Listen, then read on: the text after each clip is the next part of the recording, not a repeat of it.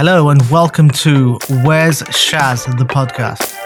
I'm Shaz Ahmed, and my mission is to empower, educate, and inspire you with stories, knowledge, and guests in the world of property, finance, and business. So let's go.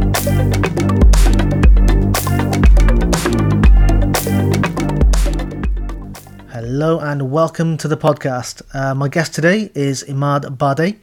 Imad has built up a property portfolio whilst working a full time job in hospitality and through lockdown as well. I actually first met Imad through networking events in the Midlands at the hotels where he was a manager. We'll cover all of this today. Imad, hi, how's it going? I'm good, thanks, Shaz. Thank you for having me here.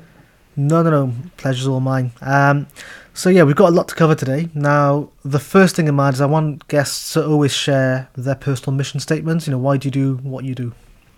Uh, Shaz, I think uh, I like to say that I would I align my goals with the others' goals uh, in the process uh, of building my legacy, uh, and that goes with my job as well as uh, my portfolio building. Brilliant. So legacy is important to you, and is that for generational wealth yes, as I well? would think uh, generational wealth. Uh, yes. Brilliant. Now, like I say, you've got a, quite an interesting story and a journey. Do you want to just tell everyone about your background and your journey up until today? Yeah, sure. Uh, in brief, uh, I went to university, did uh, hospitality and business management. Uh, since doing that, uh, I worked in six cities. I was counting for you today. uh, six cities in the UK, uh, and uh, I worked in Ireland as well, in Dublin, um, over the last 20 years. So it's I've seen a lot of uh, different places and moving for career opportunities has not uh, phased me or um, and that is also translated into property so i'll go wherever the good deal is Yeah, and I've, I've kind of I've seen that firsthand. Now, where where did you study? uh, so originally i studied in bombay in Okay. india Mhm. uh, and then i did my masters here in isle of man in the uk Nice. So quite a big change then from Yeah. Mumbai to Isle of Man, right? uh, and uh, my chi- my childhood was in Saudi Arabia, so I was born and brought up there. Then I moved to India. Uh, I did my secondary schooling there, college there, university there. Then I did my masters here, and Okay. uh, never went back. So you- you're a bit of a globetrotter. You've been around. yes, yes. Um, how was that? Again, you said you've got no real issues moving around, but I guess going from India to this side of the world is quite a big change. Uh, How was that for you? It was uh, different. Um, I'd originally come for the with the thought of do my masters, stay here for eighteen months, two years, and go back and uh, set up my own business or something back in India. Uh, I did my internship here with IHG at the time, uh, which I'm working for at the moment, in Manchester actually, uh, and uh, they offered me a good opportunity to move to Birmingham, and I moved there, and they did my work permit at the time and things, and uh, I stayed on, you know. Yeah. So Um, okay, fine. It, again, I find that very interesting. People moving from place to place and also growing their careers as well. Um, one question I've got, and you mentioned six different hotels. So what is or why is your focus on hospitality? What interests you in that? I, I love meeting new people. I, I love meeting new people and customer service uh, and the focus. Uh, uh, you know, in hospitality, we call the customer customer is God, and customer is called guest as well. Uh, they never refer to a customer as in retail or uh, other industries. Uh, and I think it's things that we can do on a day-to-day level exceeding somebody's expectations and making them happy and uh, that gives us a different kind of pleasure in hospitality uh, and uh, that keeps me going and keeps me motivated and things we do for somebody who's come out of uh, i don't know for and in a hotel different people come to the hotel for different reasons so uh, it just uh, keeps me going it uh, motivates me a lot And I've seen you having conversations with different guests when I'm when I'm at, when I'm at your hotels. I do people watch and I observe what everyone else is doing. So I've seen you have different conversations. Um, and it's interesting what you said about guest being God. I think there's a South Asian saying Mehman Bhagwan hota which means yeah, the guest is God. So you're on board with that, which is great. Uh, before we talk about investment, Imad, I want to talk a bit more about hospitality actually. Mhm. So, you know, one of the big things or big changes because of the pandemic and lockdown, I guess, has been your industry. So, what has been your first-hand experience of that? I think so. Where we met in the hotel, for instance, uh, in Birmingham, that has been closed now for 14 months Really? Okay. uh, and completely closed. Uh, so uh, that's first hand. I know so many people and I've crossed paths with and have they have unfortunately lost their jobs or uh, are looking for better challenges or and uh, the positive thing is there's a light at the end of the tunnel and the um, badly run businesses are hopefully getting into better hands because there's a lot of uh, businesses changing hands and uh, being sold or things so uh, hopefully for the better Definitely agree. And I think with the hotel, just for example, the one in the Midlands, so that's a massive multinational, international chain. And you said it's been closed. And it isn't just the hotel guests that were visiting, there were the events, you know, the conferences. So and once those stop happening, I imagine it's a big chunk of income that just isn't there anymore. Yes, and there's uh, for that hotel, or there are a lot of conference hotels or country hotels where weddings was their revenue stream. It just isn't there, so they, it cannot survive uh, the. Uh, Mm.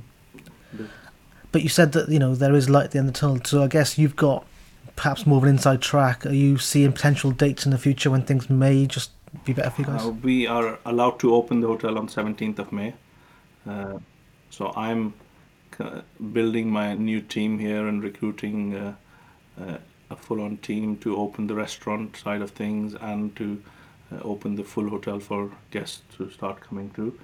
Uh, how that will look, it'll take maybe three, four months to get to normality.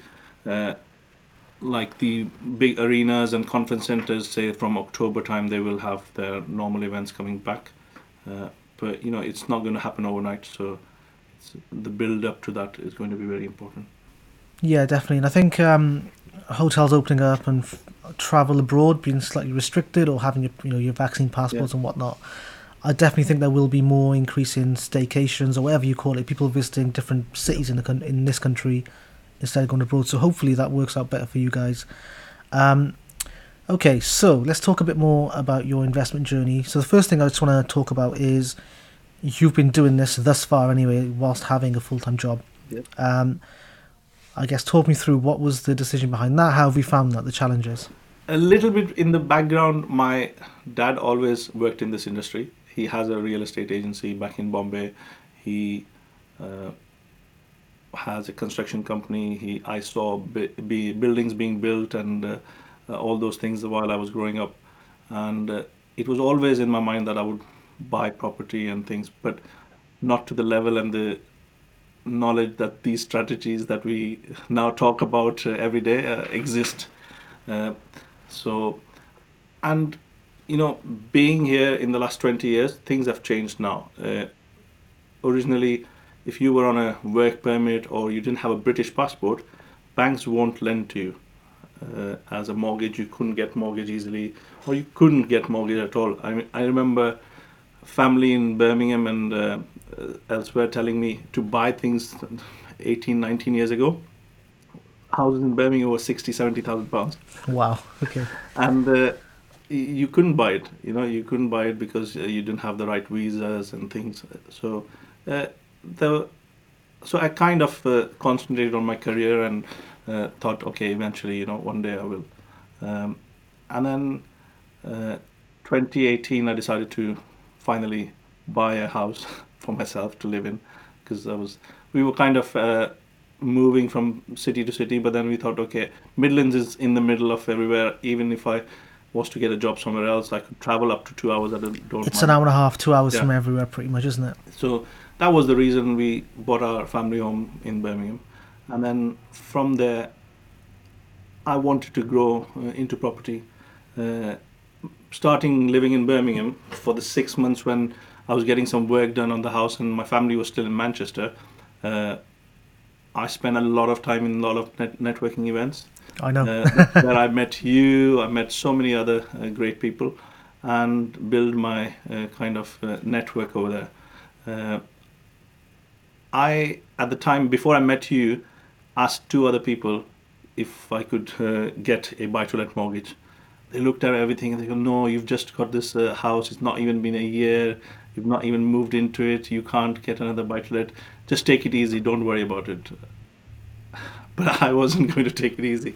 So uh, I think uh, having met you uh, in PIN uh, and uh, I think it was in a hotel lobby. I think I was there one day just Yeah. about to check out, and I was on my laptop in the lobby, and you just kind of approached me and said, "Shaz, this is my situation. What do you think?" Yeah, I've seen you the night before in Pin, and I approached you, and then we uh, had a quick chat, and then we exchanged numbers, and you know, having that uh, same attitude like myself, that what's the solution, rather than telling me no, uh, there is always a solution. Something it might be difficult, it might be slightly long-winded, but what is the solution?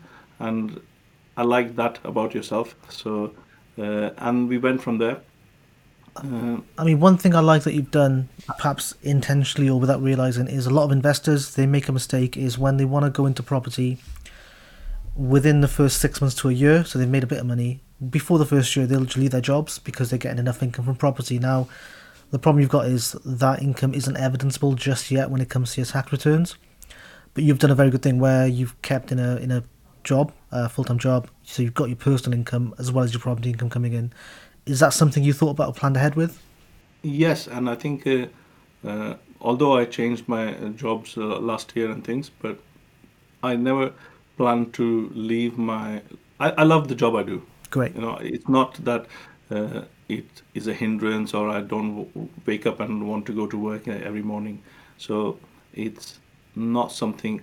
But I also understand that this is not my own business. I run it as my own business. I'm very close to the owners and things of the business, and uh, it is great.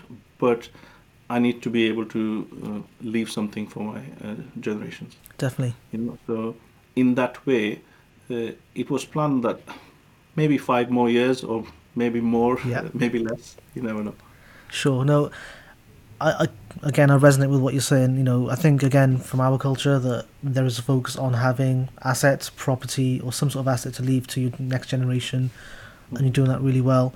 Now, we've obviously gone through a few applications together, and we initially started with the Sharia lenders. So I'll explain Sharia lenders on on the outro for this. What has your experience been? Has it been any different to the lenders who are non-Sharia? so before i met you i looked into sharia lending and uh, the only uh, one bank that came across uh, it was al Rayan at the time uh, i approached them and things and it was a very uh, non-western kind of approach to it it was Yeah. uh, as if i was thrown 20 years back into an asian uh, bank environment where you got to know the bank manager you got to know everybody and uh, so I op- I went to Manchester branch. Uh, I made connections. I started. O- I opened an account. I started banking with them. And but two of my good friends had bad experiences, so they went through to buying the house, and they got downvalued big time, and for no reason. But it's just happened to be the trend with Al Rayan. Um, when I was purchasing my personal house, the agent turned around and said, "If you go with Al Rayan, we're not uh, giving you the deal. we're taking it off to back to the market because it takes an awful long time, and uh, you're not going to be sure. And if it gets downvalued, we're not going to reduce it." Uh, so they they had bad experience as well, and so that way I never went with Al Rayan. And when I met you, you introduced me to Gatehouse. I think I always knew it's going to be slightly difficult, uh, or I'll take that back. I think not difficult, but uh, a slightly different way of working. And It's a bit protracted, definitely. Yeah. uh, once you, so the first one took me a bit of a long time, and uh, no matter what, you know, you have to have. You can go directly to them, but I think you need to go through the right uh, broker, right person who can have the connections with them, and also the right to solicitor. Uh, Very important. very important for them because a sol- every solicitor I got around 10 quotes and everybody will tell you that they've dealt with them but they haven't Mhm. uh, so there's not uh, many ways of checking that but if they are on their lending uh, uh, the list of uh, list of solicitors and things, then uh, most likely they have worked with them. Yeah. And you have to consider think that it considerably costs a lot more as well.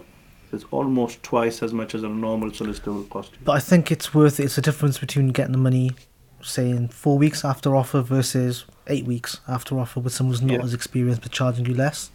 hmm Um, so from my from my perspective as a broker with Gatehouse, and I think this isn't because of the Sharia aspect. This is just their process. They what they do is um, they'll ask for a big checklist of items. You put all those items in. They wait for the valuation to come in. You and by this point you've paid a lot of fees as well already. Once everything is in, they'll then give it to the underwriter. So that could be three, maybe four weeks before an underwriter's even seen your case, and then they ask the questions. I think that de- isn't delays things, but is a little slower than what you'd expect.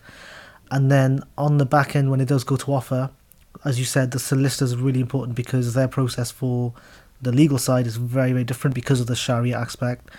Um, what are your thoughts on Sharia funding in general? I think so. When investors come to me and say, "I want a Sharia mortgage. Is this the right mortgage?"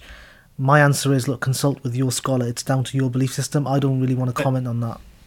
Again, you know, I'll stick with that because there's various uh, beliefs and various uh, kind of uh, schools of thought, let's say, and uh, it's down to the individual what they want to do. If uh,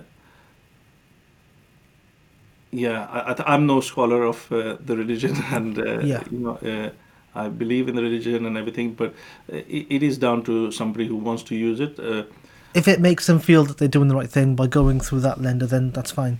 yeah, it it makes it feel, and it's there's lots of limitations. You have to understand the whole banking system. You can't. The law of the country still dictates what that uh, organization can do. So there's a lot of different uh, aspects to it. And you know what? One of the things I have a personal opinion on a lot of these things that around scholars and people asking, "Is this the right way?" Is if you wanted if you wanted to do something, you could probably find a scholar who agrees with you. Yeah, oh, yeah, and that's quite that's very very common in, in, in our religion. So, yeah, I, I think it's personal interpretation Uh, yeah. without getting too controversial. so, okay, Imad, in terms of your investment strategy, what are you currently focused on? I'm currently doing buy to lets, single family homes, providing great homes, and the uh, ethos there is definitely if I won't live in that house, uh, I wouldn't rent it. So none of the magnolia paint, and uh, uh, it has to be top notch. And you know, if I can't sleep there, then uh, why should somebody else? Perfect. And that, I say that to a lot of investors as well. It's like if you're going to do a refurb, spend money on it as if you were going to live in it. You know, it has having it habitable sometimes isn't good enough. It needs to be. Would you live in it? Is, is the main question. Yeah. Um, and actually, a lot of the time the answer is, oh no, I wouldn't live in it. Well, then why are you expecting someone to pay you six hundred quid a month to live in the same place? So interestingly, how come you haven't as yet focused on say service accommodation linking with your hospitality? A, a property I have in Birmingham la- last year, 2020, Yeah. First week of January, with my mentor, I had a meeting and we wrote it down in my diary that we should look at getting serviced accommodation this year. And I started, I set up one in February in my own unit in Birmingham. Uh, and it was a two bed apartment. And uh, luckily, it was not on rent to rent or anything. So uh, I had the tenants had moved out, and instead of letting it on a single let, I decided to do service accommodation there. Uh, I had two bookings from Airbnb, and we went into lockdown. So I just literally recovered the money on uh, the uh, bed sheets and things that I spent. uh, and then we went into lockdown. So then we decided to back uh, let it uh, let it out as a single let Yeah. So unfortunate timing for you, wasn't it? Really. Yeah. Um, and look, again, you invest remotely as, as at the moment. So, how has that been, and all the challenges that come along with it? Uh, I think uh, investing uh, with in the north has been quite good. It's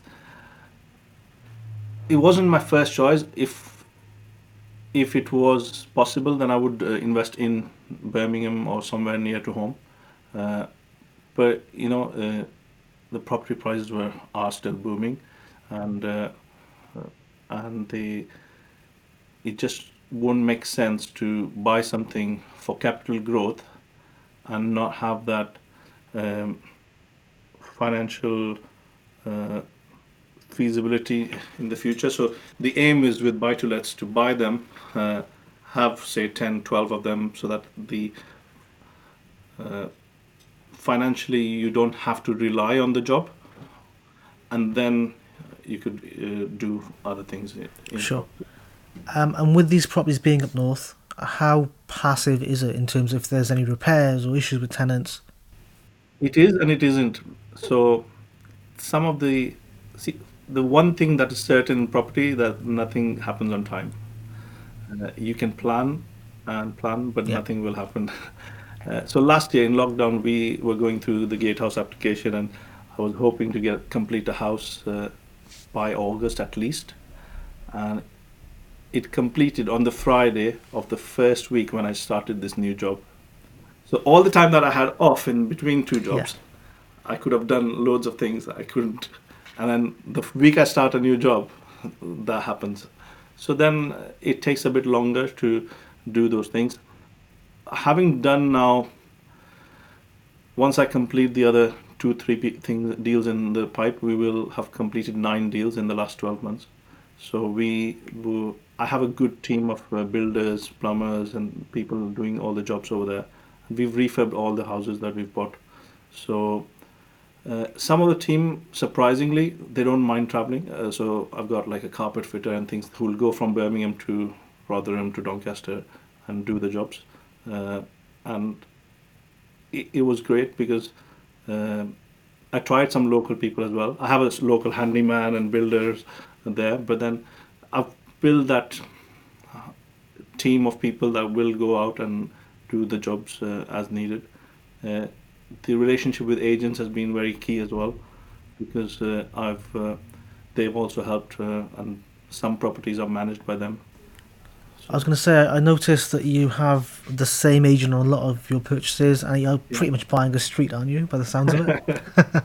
Uh, let's hope so. Let's hope so. Uh, uh, so yes, I in 2019 when you could do a lot of viewings in a day, I used to go up and plan them in advance and do at least 14 viewings in a day, uh, and so I met with a lot of agents and a lot of agents uh, meet a lot of people who want to be property investors or depending on what they tell them and how they come across i think uh, it builds that relationship. But as you buy at least the first property through them it builds that confidence okay he's not just bluffing and they are going to stick to their word and they're going to complete on a transaction. Uh, once i'd done that from the same two agents, I think I've bought four houses each from both of them, and uh, I think they know what my criteria is, so they'll always email me the deal before it goes out to market. Sometimes it will show on Rightmove afterwards because they have to put it through on Rightmove or something, but I've already seen it on the day they're going to do photographs. I'm probably there myself and seeing the property. yeah. So we've managed to get in there quickly, give them the certainty that we can complete on the transaction, and that's kind of more important to a lot of the sellers. Yeah, so they, they've got confidence in you essentially that you are going to, Yeah. you're not just making offers for the sake of making offers, Mhm. you're a serious investor. Um, and you know what, there's a difference as well between being a landlord and being a property investor. And again, I think once you get that confidence level and comfort with the agents, they, like I said, they're giving you deals first before they even come to the open market, so they come direct to vendor. Okay. Um, with regards to networking, because that's how we first met, it's a little different nowadays. But yeah, how? What's your approach with networking? What do you enjoy? I can't wait to get back to face to face. In the beginning of lockdown, I think we were all joining on the same Zoom calls and things, but I've stopped doing that. I don't go on any uh, Zoom networking anymore. uh, I'm all zoomed out. Uh, yeah. I think everybody is, and uh, I, I love networking. I love meeting new people, uh, and it. I'd made it. I'd go to one at least new networking event every month, and then I'd got the two Pin and uh, uh, uh, property meet in Birmingham. Those two I used to go uh, regularly, religi- religiously, and I would go to those. So you could work through the crowd because there will be certain regular people who will come every month. With them, you can arrange some times and meet them later or uh, before the event or something and arrange that. And then during the event, it was almost try and not be comfortable and talk to the same people or not, oh, Shaz is there, let's talk to Shaz. I can talk to Shaz anytime. Let's meet new Yeah. people and uh, talk to other people. Uh, Do you? Um, so what I do, because although I do a lot of networking, it's not something I'm really that comfortable with. Um, I try and adopt a role. So my role is the connector. So for example, if I'm speaking to you Hmm. And you mention you need to speak to an accountant, I'll just introduce you to an accountant, and that becomes my little role. Yeah. Do you have something you do it yourself as a comforter? Uh, well, I'd just ask most of the people I would meet, and I would ask them what are they doing, and I would just uh, keep silent. Try to keep silent anyway, uh, and uh, let them tell what they are doing and what they, uh, what why they're there. If it's their first time, if they've come there regularly, and if they haven't, uh, maybe we've never crossed each other's path again before. Yeah, I think in a nice way, people like talking about themselves and their accomplishments, but they need encouragement. Yeah. You know, I wouldn't ever go to someone and the first thing I'd say is, "I'm the best mortgage broker in the world." I'd let them speak, and also I find with networking, it's very rare that the person you're speaking to has something for you, but they might know someone, or they might know someone who knows someone who can do business with you. So it's it's a long, it's a long game, and you've got to be just really sensible. And also, it's not all about you; it's about them and what are they offering. So yeah, networking. I can't wait to get back to physical. I think so. Have you had any bookings in your hotel for future networking events? Uh, not at the moment, no. No. Okay, fine. I'll go on the phone to get some bookings in for you. Now, Imad, you mentioned you know you, ed- property education. Do you have a mentor right now? Then. Uh, yes. Uh, so I did a 12 month program with Saj, uh, Saj Hussain, and uh, that was great. it actually finished last year, but due to the pandemic, we uh, all the bunch of people, me and the people who did the inside circle, like uh, Andy and so on, and a lot of people who are very uh, big on in property and HMOs, we all stuck on a weekly call together every week, which I think was the key. That call and Tej's uh, property duo, those two things kept me going through the lockdown. Honestly, those two things were the only two things I was actually doing in the lockdown. So, uh, and it kept us sane and on a track and uh, trying to see where we are and what we're doing. Uh, and I think that has taught me so many things, so many new things, and uh, build that confidence in you as well um, of doing things. Because in my career, I've done seven and a half million refurbs. I've built 240 uh, bedrooms in a brand new hotel. Uh, I've done refurbs of 150 bedroom hotel in Dublin. So uh, calculating everything in euros was a different challenge. Of, uh, and uh, you know, so I've done that in a different environment, but not on your own portfolio.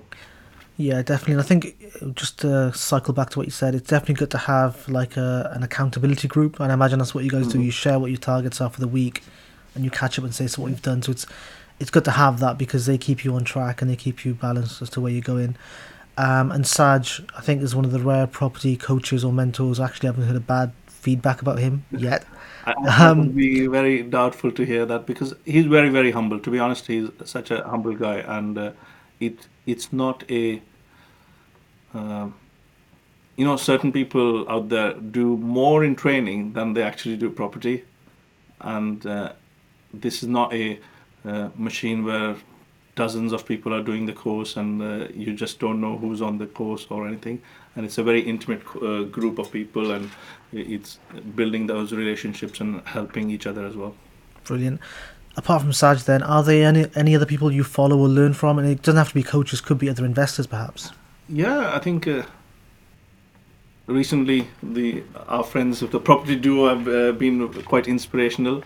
Uh, the uh, Susanna Cole in Bristol, she's been quite good. I've done a couple of uh, courses with her, and uh, she's been quite. Uh, uh, what she achieved and how she got into property was quite inspirational.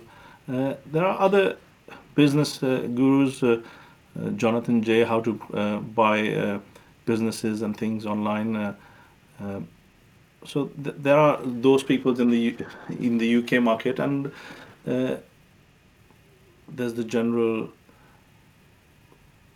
I've been to a lot of uh, crash courses or co- uh, proper day courses where people run to the back of the room, but I've always left my ca- card at home to touch wood. Uh, uh, you know, it's there is a maybe a place for them, uh, but it's not for me.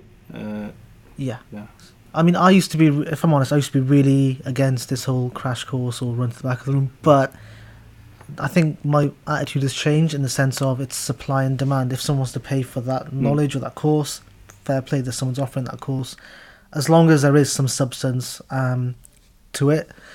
And then I think a lot of other people say, well, okay, if so and so is making more money from training than investing, uh, can they be teaching it? My again thought on it has changed in the sense of well, teaching is a different skill to actually invest in. So although you should have some experience, I think you don't need to be the world's most prolific investor to be teaching other people because it's a different skill set.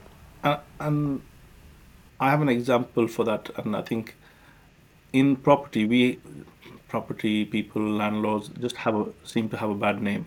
But if you look at universities, since they increased the university fees, they charge almost the same money for a microbiologist or some uh, science course, and the same for a performing arts course. I'm yet to believe why a performing arts needs a three-year degree course.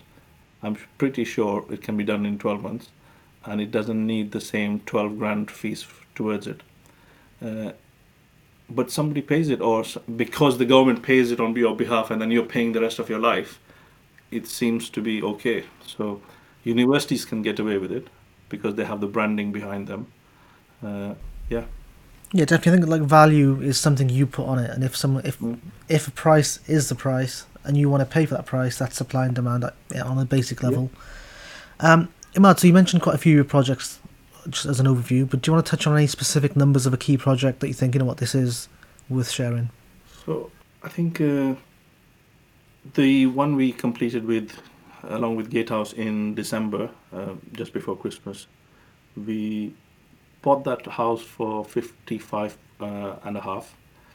We have just rented it out at 550 and we spent in total 21 and a half k all in so that includes the 25% deposit, legal fees, stamp duty, and a little bit of refurb. So that gives us just over 19% return on cash employed.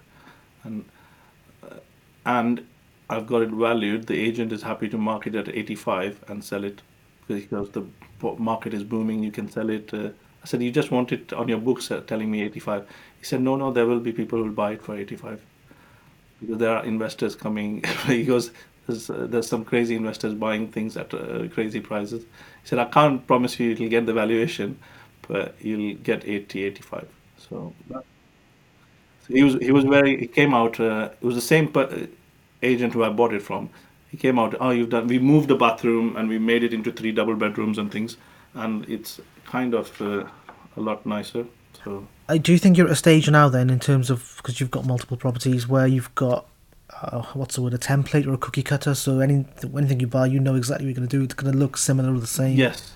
Uh, I need to try and stick to that. Uh, so, our friend Dan Norman, uh, uh, he uh, is a great guy and uh, he used to run pins. So, I learned from him. He did. He does a list of exactly what everything he uses and uses them across his portfolio. And I'm trying to get there because I love interior design as well. Uh, and in my past life, I did a year's interior design course as well. so I like to go and choose different tiles, different fittings, and things, which doesn't help me. Which means that I, I can't just sit on a paper and calculate what it's going to cost, and uh, and I won't just pick the same kitchen everywhere and uh, things like that. But yeah, the carpets and certain fittings, uh, it will be the same. Yes.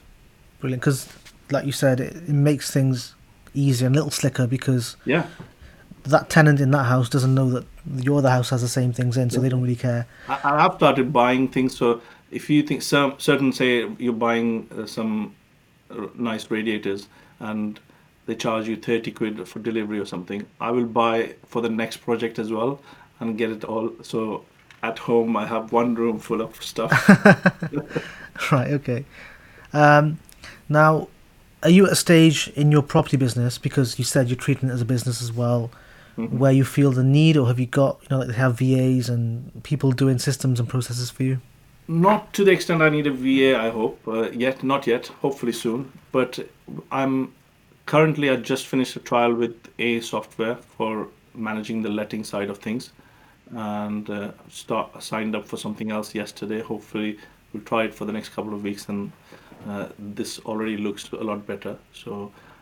I'm looking at getting some kind of software from start to finish where we can uh, onboard the tenants and manage their tenancies. They can log anything. It's all documented, and the the certs and everything is. Uh, you can give you reminders and everything else. Sure. Now, what advice would you give people who are investing, whilst also having a full time job in terms of maybe time management and just focus really? I think it needs.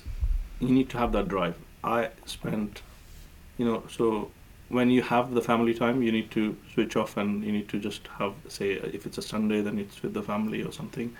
But then uh, I couldn't have done it without my wife's support because it, I've spent almost every Saturday visiting my patch, being there. I don't have to, but I've been there when the guys are working on the site, what they've done in the week, and I just I can't be that guy who can just live with uh, his video phone and tell show me what they've done. I just have to be there as well. Mhm. So I've made it a point to go there those Saturdays and but once you know that's a short term period. Once it's rented out, then the te- finding the tenant and stuff is done through an agent. Then I'm managing the property. Then you, I think, anyways, I build a better relationship with the tenants than the agent would. And uh, you know, I've been and checked the house after three months and stuff. That's it. You know, you don't have a lot of things to do afterwards. Yeah. Okay. So And I think you know what I said. You mentioned you have a better relationship with the tenants. Perhaps that links into your background in hospitality. You know how to treat tenants and guests and people. yeah, and I, and I think uh, it's uh, about uh, fixing something if they've mentioned it or if you've seen it and getting it done straight away. Because most of the the couple of tenants I've spoken, they've not had those experiences from agents. They've never they'll mention something over the phone. If it's over the phone, it'll never get done till they actually raise it in an email to them in writing. Then, because they have a job to do, then they will, uh, and somebody has approved that they emailed them. Uh, it becomes uh, a priority for them. Absolutely. I mean, look, not all agents are bad. You know, there are very good agents, No. but I think with agents, it's there's a list of work to do. You're in my you're on my list of tasks. I'll come to when I come to it. There is that. I totally get that from a lot of. See, my agents will listen to this, and they are amazing. And the thing is, but I understand they have 250 plus properties on their books they manage. So I don't expect. I'm not their biggest landlord. I'm not their biggest uh, client. You know. So, yet. Uh, so once we have that full street, then yes. Yeah. So yeah, you know, uh, that's uh, the uh, aim anyway. Brilliant. Okay, Have happy customers and stay there for long. stay there, for, and that's what you want. You just want people, no hassle, happy tenants, guests, and just you know stress-free life. Now, speaking of life, then Ahmad, whilst we're wrapping up this, what would you say your future plans are? Say on a five to ten year level. You have mentioned this slightly before.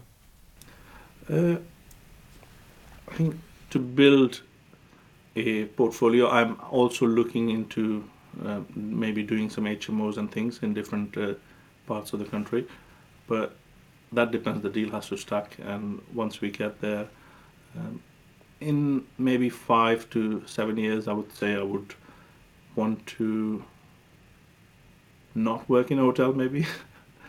uh, but I I already know what, what I want to do next after this uh, uh, hotel job. So, uh, and it's another hotel job as well. So, you know, that also is uh, gives me a buzz. But the aim is I want to be able to. I want to be able to buy a hotel. In ten years' time, I want to own a hotel, Nice. And this is, we're not talking, I don't want to own a 14, 15 bedroom hotel. So uh, I want a proper hotel. Big plans. Now, you know what? What's coming out from this chat, especially for me, is that you actually like slash love your job. So you're not one of these people who's into property because they hate their nine to Mhm. five. You really enjoy that, and that's coming across really well. So it's it's not that you, you want to get out of the rat race. No. You've got bigger plans behind it. Yeah, and and so working in different hotels. So the owner I work with now, I and I've had a similar owner in the past. Uh, works better because he has four hotels. He just bought a fourth one, and he wants to double his portfolio of hotels in the next uh, 12 months.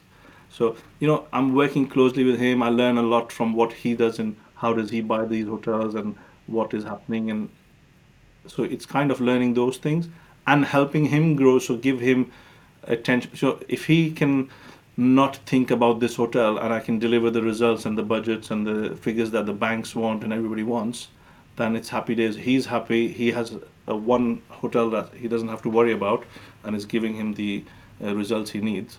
Um, and is thinking of it as an owner and uh, not just as a manager that uh, just you know what is the most cost effective way of doing things and not always just cost effective but it's also a the right thing to do That's great. Okay. Yeah. Amar, just as a, as a wrap up, um, I don't expect you to be an economist, but in terms of property investors, investing, the market, do you have any final thoughts as to where you think the future is headed? I think as, as strategies go, I think uh, high-end HMOs uh, encroaching onto studios, uh, which you've already probably seen with a lot of uh, people, uh, that is the way forward, I think. Uh, and of course, I think buy-to-lets have a place, but most cities where the pri- prices are very high, I just don't see the gap shortening because less and less people want to buy a house uh, and rent it out. Um, because unless somebody moves to a bigger house and keeps it and makes it a, a what a let to buy, uh, then only they come on a market on a rental market. You won't go out and buy a 250 grand house to rent it out. Brilliant. Imad, look, it's always a pleasure speaking, um, and I appreciate your time today. Um, and we'll, hopefully we'll catch up soon. Thank you, Shaz. Nice one. Thank you. Pleasure. Cheers. Thanks. So that was Imad Bade. Uh, property isn't always about leaving your 9 to 5 as soon as possible. If you really enjoy what you do, then you can do both, just like Imad. People, please send me your feedback and leave a review on Apple Podcasts. You can connect with me at Wes Shaz on Instagram. Tell a friend. Until next time, be humble, be grateful, be peaceful.